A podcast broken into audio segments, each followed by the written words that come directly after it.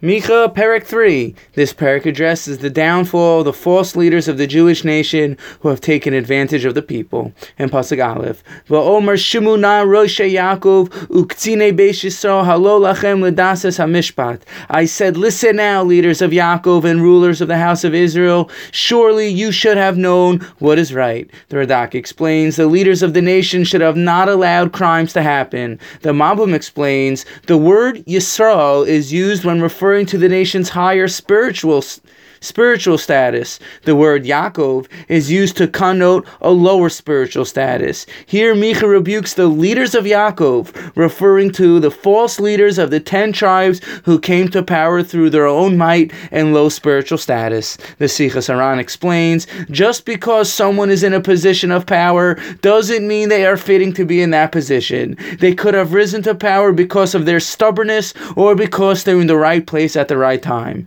In other words, our our nation has a history of false leaders that would constantly lead the nation astray. For all intents and purposes, the false leaders look like important people with long white be- beards, but yet on the inside they were corrupt, committing immoral acts, abusing their power, and taking advantage of the nation. As even Yeshaya Navi rebuked the leaders of their generation for acting like dogs. We must strengthen our commitment and attachment to the true tzaddikim and run far away from from the false ones. Pasuk Beis through Zayin, Micha continues with his rebuke of the false leaders and false prophets. You hate good and love evil. You steal from the people and leave them with nothing. It's as if you ripped all skin off their flesh and cooked them like a meat in a pot. God will no longer answer you when you call out to him. In specific, the false prophets who mislead my people, they are complete fakers. They say they want peace but are lying. Their visions are bleak and full of darkness like the night.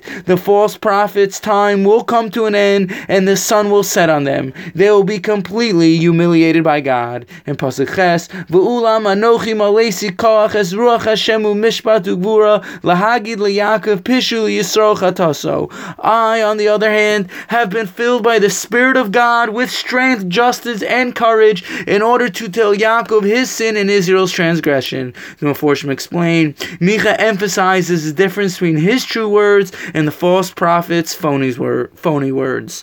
A word on the topic of proper rebuke. Likutei Moharan Tinyana Toret explains, even though giving rebuke is considered a great thing, and it's incumbent upon every member of Yisrael to give it to their fellow brother when one is not acting correctly, not every person is fitting to give rebuke. This is what's born in the Gemara Erchin 16b. Rabbi Akiva said, I am astounded if there is anyone in the generation who knows how to give criticism. And if that's true in Rabbi Akiva's generation, how much more so in ours? Here, Micha was telling his generation he solely knows how to give rebuke because his words are prophetic and come directly from God, in contrast to the false leaders of the day.